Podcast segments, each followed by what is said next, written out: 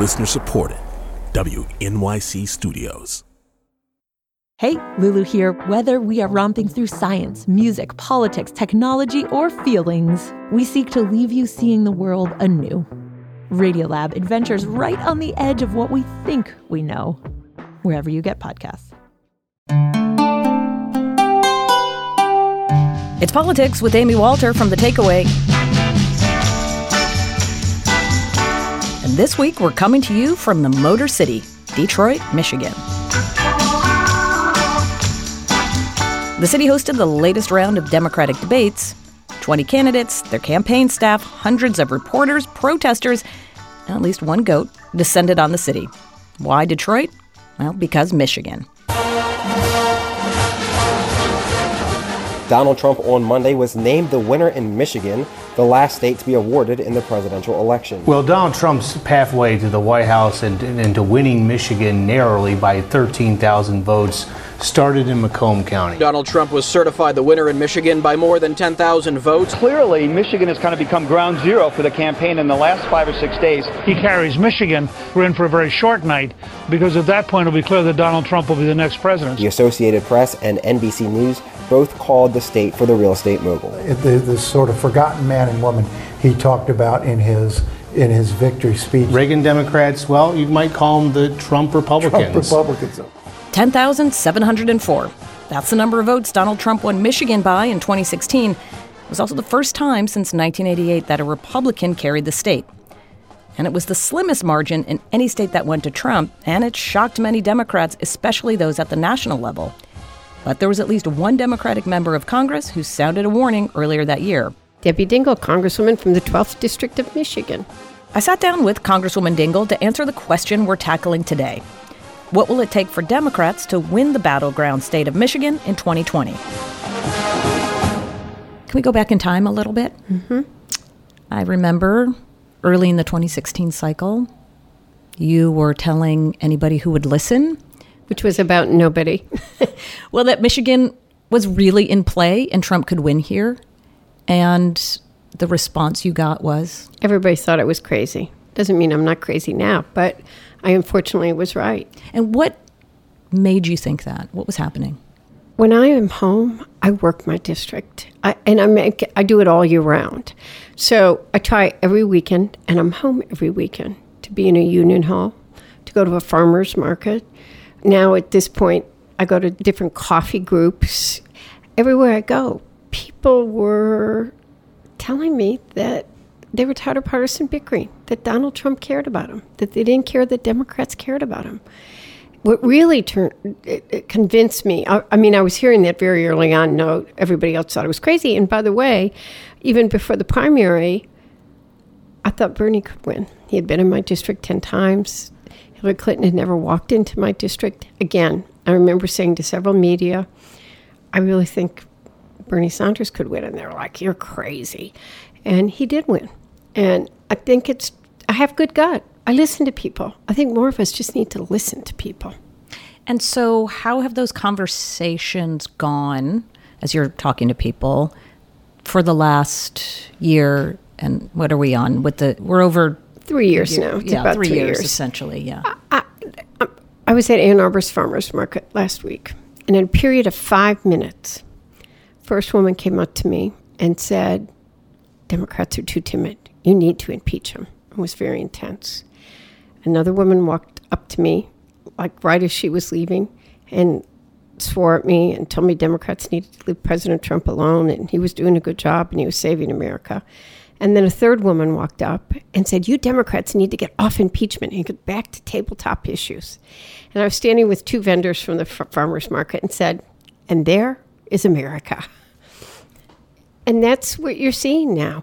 There are people that feel very intense some of the people that three years ago who I knew were going to go the other way are feeling very strongly. You go downriver, it's an auto area. There are a lot. There are plants down there. There's suppliers, etc.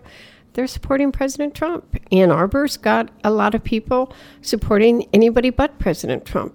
But people are torn. What happened in 2018, though, was that Democrats did really well up and down the ballot, winning in places including and for Congress, winning in places that they hadn't won before in these suburban districts. So, did that make you feel like maybe something had switched, or was it just because it was a midterm and it will be different once the president's on the ticket? I think it will be a different race because it is a presidential race. I think a lot of people.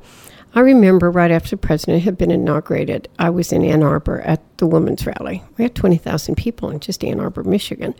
Uh, I started that day in Washington, D.C., and ended up there. And a woman came up to me and said, I'm a lawyer. I'm 64 years old. I've never been involved in politics in my life, but I can't believe what's happening in my country, and you have to tell me what to do. And I, I think in many ways, this election is going to come down to how women feel. Uh, I think a lot of people were tired of the partisan bickering. They didn't think that their vote mattered, and they didn't vote in 2016. I think a lot of those same women came out. We picked up two seats here in Michigan. We have five women in the House delegation now. But a presidential election year is different, and how they're feeling about the governor, how they're feeling about things in Washington, will drive turnout, and turnout's going to be key to 2020. And it seems as if the president is banking on the same turnout strategy he had in 2016, which is small town, rural America, and you could still lose the suburbs, still lose the cities, but win. Can you do that and win in Michigan, or does he need to be able to do more than that? He only won by a little over 10,000 votes. Whoever wins Michigan, I think Michigan's at play. And I would not predict right now who is going to win Michigan, is who talks to everybody. So at the Detroit debate, and it's great that people are here and they need to talk about urban issues. But they also need to talk about issues that matter to working men and women. Democrats did a really bad job of that in 2016. Congresswoman, thank you for coming in and talking with me. It's great having you in our city. Come back often. Congresswoman Debbie Dingell represents Michigan's 12th district. It wasn't just a listening problem for Democrats in Michigan in 2016. State Democrats here also blamed a critical lack of organizing and party infrastructure. Lavora Barnes was the chief operating officer of the Michigan Democratic Party at the time. The mistake we made was that we sat back and waited for a presidential campaign to come in and set up shop and set something up. In February 2019, Barnes was elected chair of the Michigan Democratic Party. We met up this week in the lobby of the Westin Book Cadillac in downtown Detroit.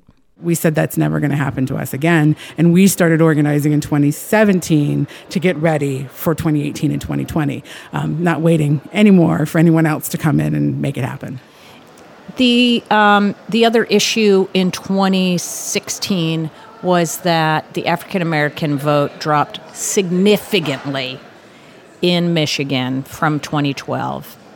There are a lot of theories about it. One is that not having Barack Obama on the ticket was a very significant factor. And then the other question was whether Hillary Clinton was motivating enough. What do you say? So I, I, I, challenge the notion that we, the black community, need a black candidate on the ballot to turn out to vote. What we need are candidates who come see us, learn about our issues, ask questions about what's important to us, and then speak to those issues. We cannot show up in October and say, please vote for me, having not been there any time previous to that. And that's the difference that we're trying to make this time is that we're working in those communities now to have conversations about the importance of 2020 and the issues that are important to us. And we're going to continue that work without a candidate until there is a candidate who hopefully will take up the mantle and start having those conversations. Do you think that's what a lot of national Democrats were thinking is of course African Americans are going to turn out. Look at what Trump's saying. Look at his language, look at his background. Right. For for a lot of people I think it really was how could you not turn out to vote against this guy? But what you need to know about being black in America, the things that Trump is, was saying is still saying, we hear him all the time. That's not new. Might have been new to some other folks who were shocked to hear it coming out of a man running for president and continue to hear it coming out of the mouth of a president. But these are the things that get shouted at us in the street all the time. This is life in America for black folks. So you need to ask more of us and give more to us in order to earn our vote, not just expect us to come out and vote against someone.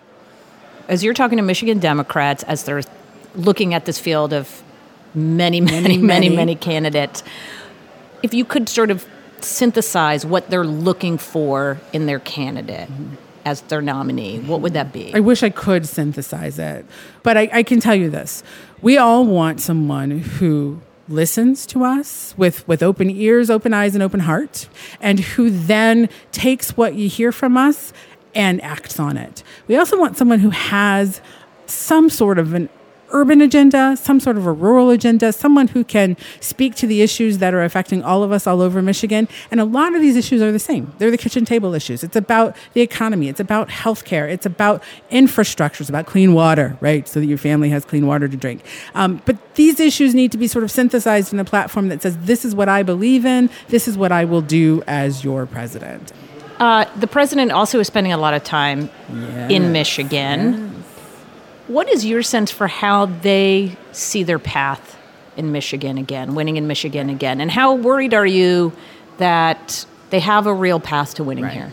So they, they no longer have a path to winning here because we're no longer asleep at the wheel. We're going to fight for every vote. We've already started that process and we're going to keep it up. But what they're going to do is try to divide us. The thing that I know that they want to do is to, to divide Democrats and people of color from the white working class voters that everybody likes to talk about, every pundit in the world, those, those words roll off their mouths all the time. And what I want us to do, and I think we can and will, is remind those voters that we're all being marginalized by this president. His policies have done nothing to lift any of us up here in Michigan. What was turnout like in Detroit itself? And were you happy with where the level was. I was okay. very pleased with the turnout we were able to accomplish in, in 2018 in Detroit. We had staff on the ground early, staff on the ground that is still on the ground doing the work, a terrific team of volunteers all out there having great conversations with voters, and we're just going to continue that work. I think that um, the, the, the Clinton campaign had a plan. Um, it was a well crafted plan, and they believed in it. And I get that. I've done that before. I've been that campaign, but uh, it was it was hard. It was hard to be there and feel frankly powerless to do something about it. And it's part of the reason we've built this program that we have now because I refuse to feel powerless again. So now I have a party structure that allows me to know that I've got folks on the ground who are doing the work I know needs to be done. It's hard for me. I've got to fundraise for it myself to make it happen, but it's important to me that we get it done um, because I don't ever want to feel powerless like that again. Lavora Barnes, thank you so much My for taking pleasure. the time with me. Thanks for having me. Lavora Barnes is the chair of the Michigan Democratic Party.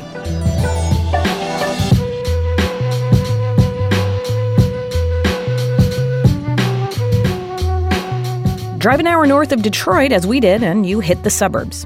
These areas have historically been held by Republicans until 2018. That year, Democrats flipped two of these formerly GOP strongholds. So I represent a suburban district in Michigan, in southeastern Michigan. Congresswoman Haley Stevens was one of those Democrats. Her district, Michigan's 11th, was carried by Trump in 2016 and Mitt Romney in 2012. It is home to the country's most robust automotive supply chain. We've got great public schools. I've got communities like Troy and Livonia and Canton, and those comprise about 100,000 people each. And that's my biggest city. And so those cities are places where people live. They send their kids to school there, the great public schools there, and they also work there. I'm Sam Aliman. I go to school at the University of Michigan, Ann Arbor, and I'm 22. We also caught up with the student and local organizer, Sam Aliman, who was canvassing for the Democratic Party, knocking on doors in Rochester, just down the road from the district Congresswoman Stevens represents. Rochester also sits in one of those districts that Democrats flipped in 2018. Democrat Elissa Slotkin knocked off Republican Congressman Mike Bishop here. It's also a district that Trump carried in 2016. So I grew up right off of Adams Road in Rochester. It's literally two minutes from where all the doors I've been knocking.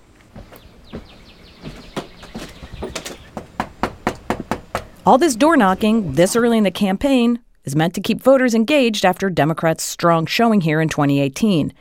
And the conversations tell the party a lot about what people care about. But a lot of the conversations, people really do have those the dinner table issues. I think is as I call them. You know, my kids' education, the public school system, uh, taxes. I certainly spent a lot of time talking to people about some of those other bread and butter issues that I think were taken for granted. One, healthcare, and the cost of healthcare. Right behind that, though, education. Focusing on these so called bread and butter issues, Stevens says, was how she was able to turn a red district blue. Just because someone is voting a certain way or has got a certain allegiance doesn't mean you need to discount them. In fact, if we look back to 2016, I think we lost sight of why people are voting a certain way. That that understanding. And if we don't understand that, you're probably not on the trajectory to winning. How what did you what did you mean by that when you said we lost sight of what, why people were voting? I, you thinking about some of the conversations I had with people. Um, and, and, this isn't the punditry or news articles or anything like that, but this is, you know, like I'd have friends who are saying, oh my gosh, people who vote for Donald Trump are so outrageous, or they'd just be totally discounting them as people and saying hurtful, hateful things. And you think about it and you go, whoa, whoa, whoa. These are people I know who are voting for Donald Trump. These are family members. So let me take a minute to learn why they're voting that way. Let me take a minute to listen. And it's never that I'm mollifying my standpoints or my issues. I took a really bold stance on gun violence early on in my campaign in 2017. I I didn't lose voters because I took that stance. I gave them my conviction. And I actually think that's the real litmus here and we can see this within our caucus, is capturing the conviction of our elected officials, understanding what that is that motivates them, so that I can accomplish what I want to do. I want to continue to see us develop new policies that meet the charge of the time. I'm not going to do that through hatred, Amy. We're here in Detroit for the Democratic debates, plural. Um, I want to get your perspective on what you've seen coming from the candidates thus far. There are a number of Democrats that I've been talking to, especially those who are working in districts that are a lot like yours. They're former Republican districts, especially suburban districts. And they're worried that on the debate stage, the candidates are moving, we're moving too far to the left on issues like immigration, like health care that for their districts, those issues are really problematic and could lose those seats. The one litmus I'm really applying to what I call the Kentucky Derby of presidential races going on right now with so many people running is really on this economic issue. I think who can own the economic message, and I believe it is ripe for our taking because not enough has been done by this current administration, and certainly for the two years when it was a Republican supermajority to advocate and advance for our middle class. And we saw that missing, as I previously said, uh, with our tax bill. We're seeing that with public education. And I certainly am going to talk about manufacturing till I'm blue in the face. But I also think it's a values conversation, and it's a values conversation about our economy and who has access to resources and who can afford higher education and who can go on to that apprenticeship or training program and feel valued for those technical skills and the talent that they bring. But we got to keep peeling back. We got to get into the neighborhoods and see who's having success and who's not accessing that success. I know some of these individuals, they have been left out. Why? Variety of reasons. Policies that have disadvantaged them stigmas as as well as changing dynamics of the economy that haven't been championed but do you worry that democrats instead of talking about the economy have been spending too much time talking about medicare for all free college you know, I think a lot of times when you get into these big races and there's so many people running, you know, you're you're looking for that attention. You know, you're looking for that differentiator. And and, and look, I'm I'm not a pollster, so I haven't been seeing all the focus groups and what everyone's talking about. But your focus group is your district. Your fo- exactly. I got a great focus group district. in my. I've got a great focus group in my district, and you know, I don't think we need to overthink I, that, that is a trap that we fall into a lot of times in national politics. We got to tap into that inner core message. I don't really know if we need to be in search of the heart and soul of the Democratic Party right now because we know what it is. We know what we want to do for people and who we're going to be advantaging and prioritizing and the government that we want to lead. We know that we cannot take another four years of Donald Trump, and we have got to win in 2020. Full stop. Congresswoman Haley Stevens, thank you so much for taking the time and speaking with me. Thank you. This was awesome. On Radiolab, First, we thought we'd made some sort of mistake. two surprisingly simple scientific discoveries This is crazy. I mean, we were just so surprised. that makes us reconsider our assumptions about progress. We need to learn the language of the doctors of that time. We need to be a little bit less dismissive. Staff retreat from Radiolab. I learned a bit of humility this way. Listen wherever you get podcasts.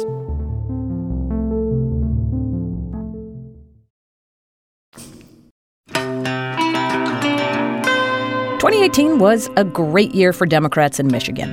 We just heard from Congresswoman Haley Stevens, whose district was one of two that flipped from red to blue. The state's top three offices also went to Democrats. Democratic women, to be exact. On Wednesday, after the first night of the debates, I sat down with one of them, Governor Gretchen Whitmer. Whitmer ran in 2018 as a progressive pragmatist. Her campaign slogan was Fix the damn roads. I asked her for her impressions of the first round of the debates. I was really pleased to see such a robust debate around health care. I was pleased that toward the end of the debate, there was a lot more conversation around, you know, things like infrastructure, and that's really important. Our education system in the United States um, is is struggling compared to the rest of the world, and I think that's something that is a fundamental that families around their dinner tables when they put their kids to bed uh, are stressed about. In communities across Michigan, uh, we're underfunding. We're, kids who need wraparound supports aren't getting them, and the skills gap is a it's a homeland security issue, but it's also the economic issue that really tells you if people can take care of themselves and their families, and that's where the anxiety of the American people is, and that's why we got to address it. In your victory in 2018, you said, "Look, we." We ignored Trump and the tweets and all the nonsense coming out of Washington and focused on obviously infrastructure. But isn't it going to be a little bit harder, a lot harder, if you were running for president, if you're running against Donald Trump? Is it fair to say you can ignore those things and just focus on the fundamentals, or do you need to actually address a lot of the things that he's saying and doing, even though some of them come through a tweet? Well, I think because of the nature of the matchup, they're going to have to address some of it. And I believe that it is important to call it out when the president has such destructive tweets that are attacking Americans, that are attacking an American city. We need to call it out. But we can't let that suck up all of the energy and air in the room. And that's why I say, yeah, we should take it on, address it, but then get back to the things that really matter to the people of our country because that's what they vote on. I think this is such an important election and 2018 the lesson i think was that people understand they can't not engage in politics as as ugly and tough as it can be not voting is is make taking a stand and you might not be able to live with the consequences. And that's kind of the reaction to 2016 and I believe that's why we had historic turnout in 18 and I won by more votes than any person who'd ever run for governor in Michigan had. But this is I think our um, our challenge to keep people focused on on what the consequences are in this election and what could be if we get the right person in the White House. Well, that's the question, too. A lot of Democrats are asking themselves. You won a Democratic primary as the, the sort of pragmatist against candidates who were advocating for more bold or progressive um, agenda. There are a lot of progressives who say if you don't energize that those voices, those folks who stayed home in 2016 because they felt like Democrats weren't bold enough, it's never going to happen. What do you say to them? So, well, you know, I was um, the stalwart progressive during my time in the legislature, and I know how to get things done. And it's not a choice whether or not you're progressive or you know how to deliver. I think that that's what I really struck the balance between. I had a couple of, of fellow progressives in my primary, and they, you know, tried to position it that way. But the fact of the matter is, all the values and positions in the world don't mean a whole lot if you can't execute. And I think that's what I'm hoping our candidates don't abandon their progressive values, but also focus on how are you going to get it done. The people of our country, the people of my state want um, thoughtful leaders who can actually deliver. And I think that at the end of the day is what changes election behavior. Thank you so much. Thank you. That was Michigan Governor Gretchen Whitmer. Dr. Abdul El Sayed ran to the left of Whitmer in the Democratic primary. He was endorsed by Bernie Sanders and by then candidate Alexandria Ocasio Cortez. Like Sanders, he ran on a platform of single payer health care, tuition free college for lower income students, and ridding corporate money from politics. He characterized Whitmer as a status quo politician who was benefiting from her ties to the health insurance industry. In many ways, the race reflected the current tension within the Democratic nomination fight today. Given that he lost the primary, I asked Dr. El Sayed whether there was enough appetite for big, ambitious policy proposals, even among Democratic primary voters. Well, don't forget, Bernie won his primary in Michigan in 2016. A. B. Um, you know, it's very clear that if I was running in the same lane as someone else, we split votes, especially if we're running on the same message. C. You know, in some respects, I was asking people to take a lot of bets. When I kicked off my campaign, I was 32 years old. I had never run for office in my life. And I am, you know, unabashedly and unapologetically uh, Arab American and Muslim. And I didn't run away from that. And this was the first time I believe deeply in the meritocracy as a you know young person of color, but it was the first time that that my belief in the meritocracy was shaken. Our um, political system right now is so rigged, and it was like playing on a playing field where every time you score a goal, there's a point on the other team on the scoreboard. And every time you're fouled, it's a call against you. But it's also the reason why we all have to be invested in this system. It's easy to take your ball and go home. It's easy to say, well, look, this thing is so broken, so we might as well all just give up. Because that's exactly what the folks who are trying to break it want you to do. And I refuse to do that because it matters too much. You also went and not only endorsed your Democratic opponent, who ended up being the nominee, but you campaigned with her and campaigned for her. Even though you do, as he said, you thought that the system itself was broken. So why do that? Well, look at the alternative. Well, a lot of um, people do look at the alternative and say, I don't care, and they move on. I'm not a bitter person by nature. Uh, and I guess the minute I get too bitter um, is the minute that I'm, I'm uh, I, I, might as well just walk away. I hope never to be that person. Uh, doesn't mean that I don't have very serious questions about some of the choices that are, are being made with the state. But that does mean that I do believe that every day she's making a better set of decisions on a set of values that are closer to my own than would have been with a Governor Bill Schuette. And so uh, to me, it was just a rational decision. Um, but the work still has to continue. And you know, I told her when I endorsed her, uh, I told her I will endorse you today, and from now until November, I'll do everything I can to see you elected. And the day after the election, I will be right back to where I was, trying to hold you accountable for the people that I serve. And are you engaged in the 2020 Democratic primary? Have you endorsed someone? Do you plan on campaigning for someone or helping someone here? You know, I haven't endorsed. Um, I'm a lot more interested right now in advocating the approach to politics I think we need to take, which is bold and principled and focused on real solutions. We cannot continue to allow our collective insecurities about the future preclude us from doing the things that we need to do to actually solve the problems that we face.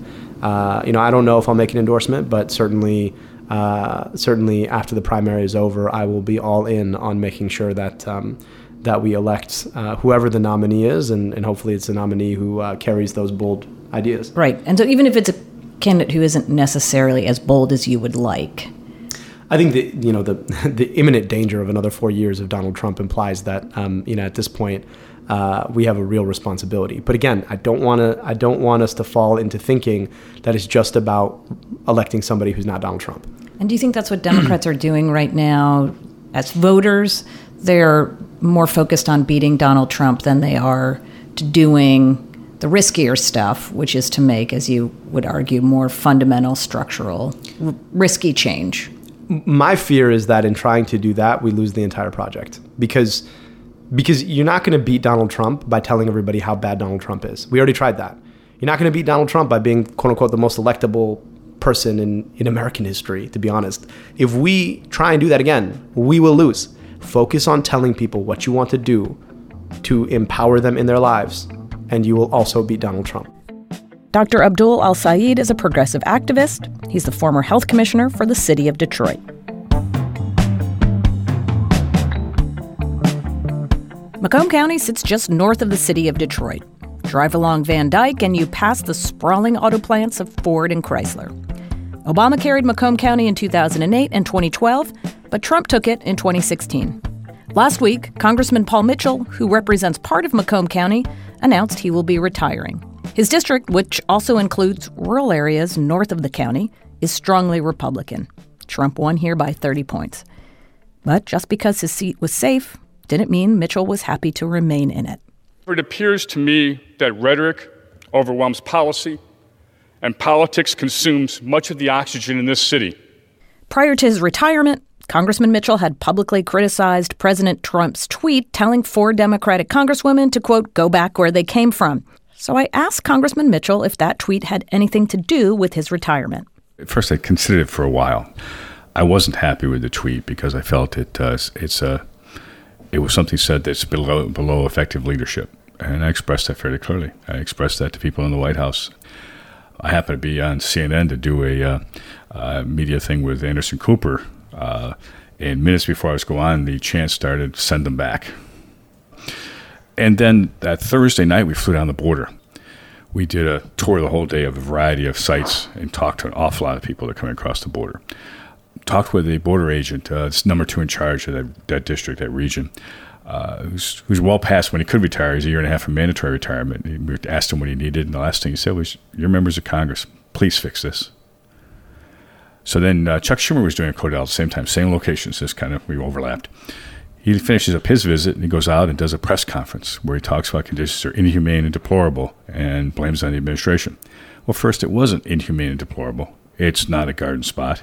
It's tragic conditions. It's, it talks some of the refugees. There's huge problems.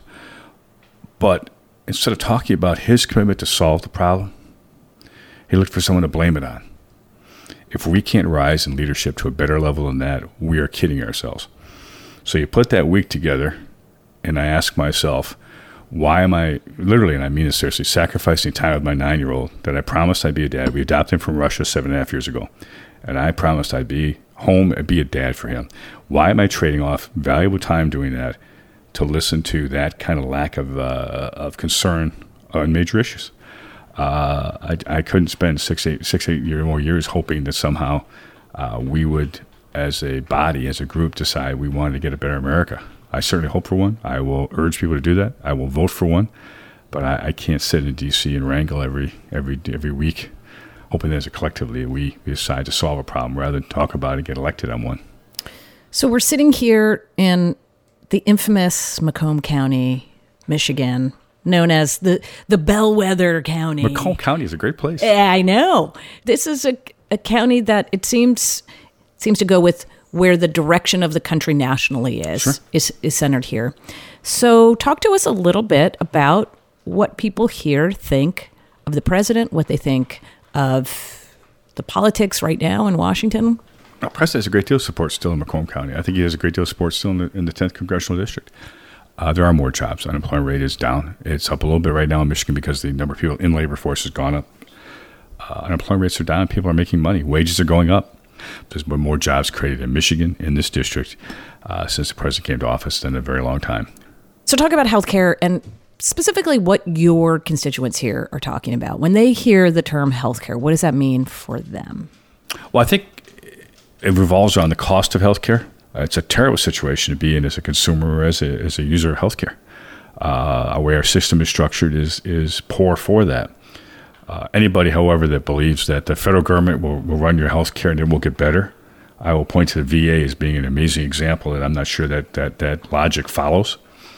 I think those are things that, that impact people here. And what about the issue of immigration? Is this a big concern up here? And if so, in what context? Wow, this, uh, that's a complex question mm-hmm. out here. Um, there's a segment of the population that just hopes to ignore it, it'll go away because they don't know what to do with it. There's a segment of the population that's impacted by it because of the uh, where the, their status in, in, in immigration. Uh, they're legally here, but they don't have their citizenship yet. They they people trying to get uh, legal status here, waiting. Meanwhile, people are crossing the border. I think last month we detained 110,000 people at the southern border. And I say detained loosely because most of them turn themselves in. I wish I, we had video or more of, of the southern border.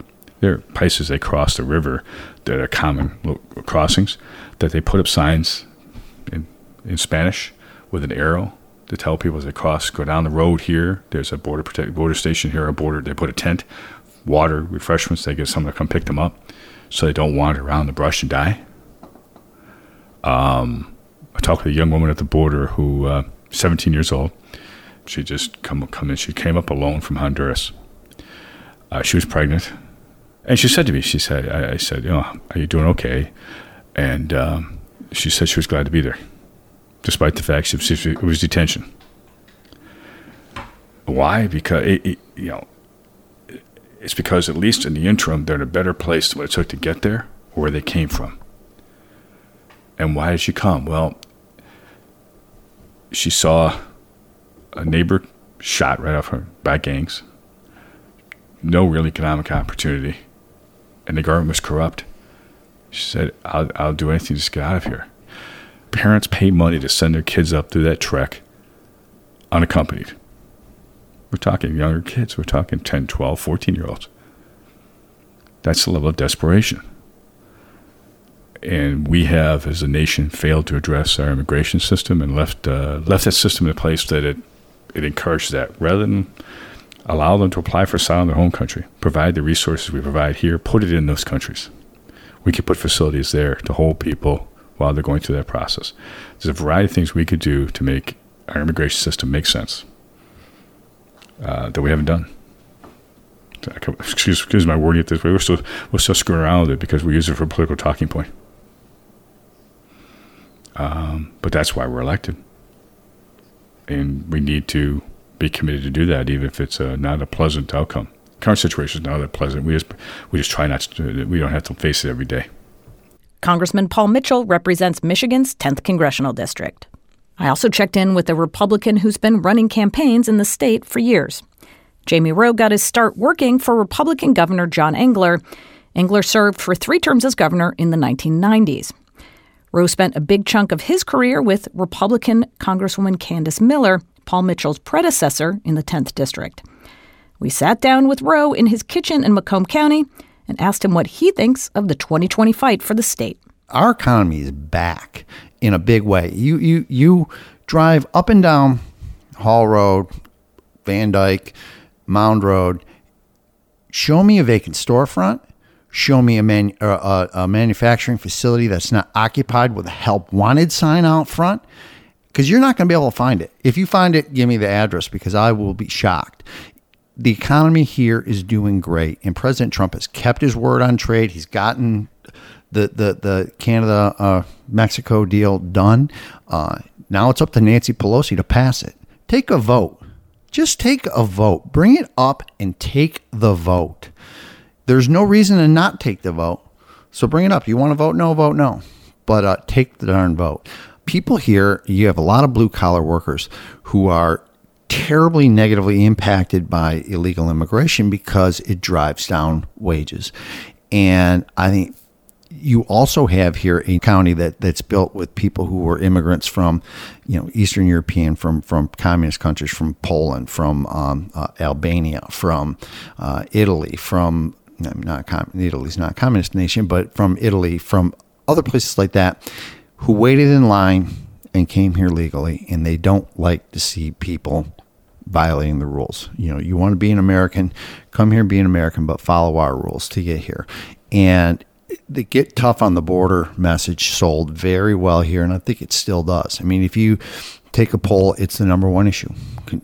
In, in this county, it would be the number one right. issue. It's the it is the number one issue. We did um, polling for um, Congressman Mitchell, and it showed the border is the number one issue. Healthcare was number two. Healthcare was number two, but the border was securing the border was still the number one issue. Yeah, so let's go to two districts that you know well outside of Macomb. Go to those suburban districts Yep. that Democrats flipped. Do you think that there's a capacity then for Trump to win those districts back again and Republicans to win those back? I think there's absolutely possible that the president's going going to win them back. Whether we win, defeat the current members of Congress, there is a different story. We need candidates, and right now we we don't have. Um, I don't think we have the candidate in, e- in either eight or eleven at this point um, that can do it. One great thing about indifferent i- difference this year is I know that first of all, in order to count to 270, President Trump has to compete in Michigan. He cannot he cannot do what Mitt Romney and John McCain did to us and parachute out of here. Mitt Romney in 2012, allegedly the Michigan guy, uh, didn't set foot in Michigan after the convention, not one single time. Um, in 2008, John McCain not only abandoned Michigan, he announced he was abandoning Michigan, which is the, the it just killed us. And President Trump will never do that. He he cannot do that. If he he wants to win, he has to play and compete in Michigan. So when you see polling that's out now in the state that uh, both Sanders and Biden uh, are up over Trump by like eight points or nine points, what do you say? Um, I think polls at this point in a campaign are meaningless, quite honestly. Um, and you know, some of them that I've seen media polls. I mean, just Michigan media, Michigan-based media polling, done by the same pollsters who told me, you know, three weeks out from the election that Donald Trump was going to lose by 12 points in Michigan. So I, I take it with a grain of salt. I mean, if it didn't mean anything three weeks out from the election, it means even less right now. Um, pre- I know this.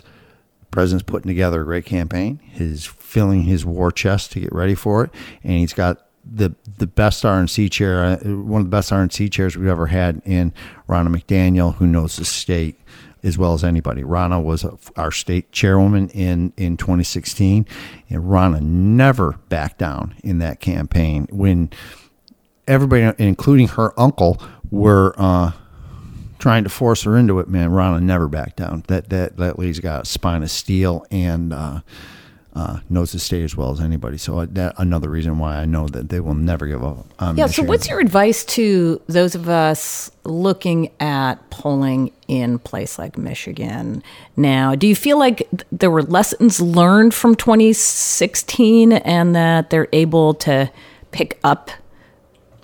The, don't, the don't believe better? the pollsters all the time, man. I, I, I will tell you this: number one, know that there's a hidden Trump vote in every poll where people are afraid to express it. So, with the Democrats that we've talked to since we've been here, acknowledge that they took the state for granted, and they're not making that mistake again. So, is what that. you're seeing that the, you expect to see a more robust turnout then from Democrats? Yeah, I don't think. I, I think everybody know. You know, if you have uh, the model that you have total war, right, World War II type of thing, I think that we have that coming for 2020. I think, and it's going to be on both sides. So the Republican base is the same way about President Trump, and it's one of the things that hurt us in in 2018 as well. Donald Trump wasn't on the ballot, and there's a lot of people out there that that in in also a lot of the people who support President Trump. I think were disappointed in some Republicans that they didn't support him President Trump strong enough. And that's a real test for our candidates now, particularly if a candidate's running in a primary. You better say that you support President Trump and uh, not be afraid to, to, to have his back.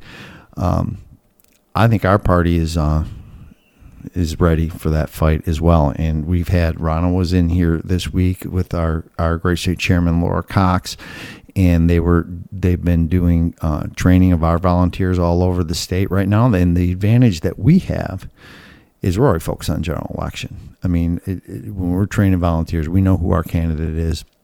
And we're getting ready and we're getting trained up and we're hitting doors and doing all the things that you got to do right now, all for Donald Trump, not for some candidate to be named later. Jamie Roe, thank you so much. Thank you. Welcome to Macomb County. Thank Hope you for enjoy letting it. us. We have loved it, and thank you for letting us hang out in your kitchen. Yeah. It's nice, isn't it? It is. It's even clean.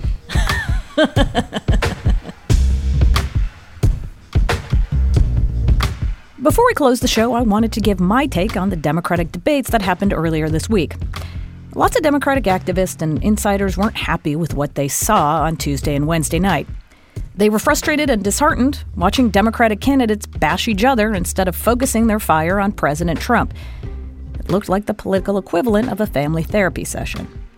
Well, I hear these complaints every election. The party out of power worries that competitive and contentious primary debates leave their voters divided and the ultimate nominee bruised and battered. But debates don't win or lose elections, candidates do. If a candidate doesn't have a message that resonates with swing voters and also brings his or her party along for the ride, even a great debate performance won't win the election. Here's something else to consider. While Democrats spent much of the debate infighting, and current frontrunner Joe Biden had a less than stellar performance, they are getting some help from an unlikely source the president. A more disciplined candidate would use the bully pulpit to keep the focus on where he's strongest the economy. Instead, President Trump continues to use his bully pulpit to, well, bully.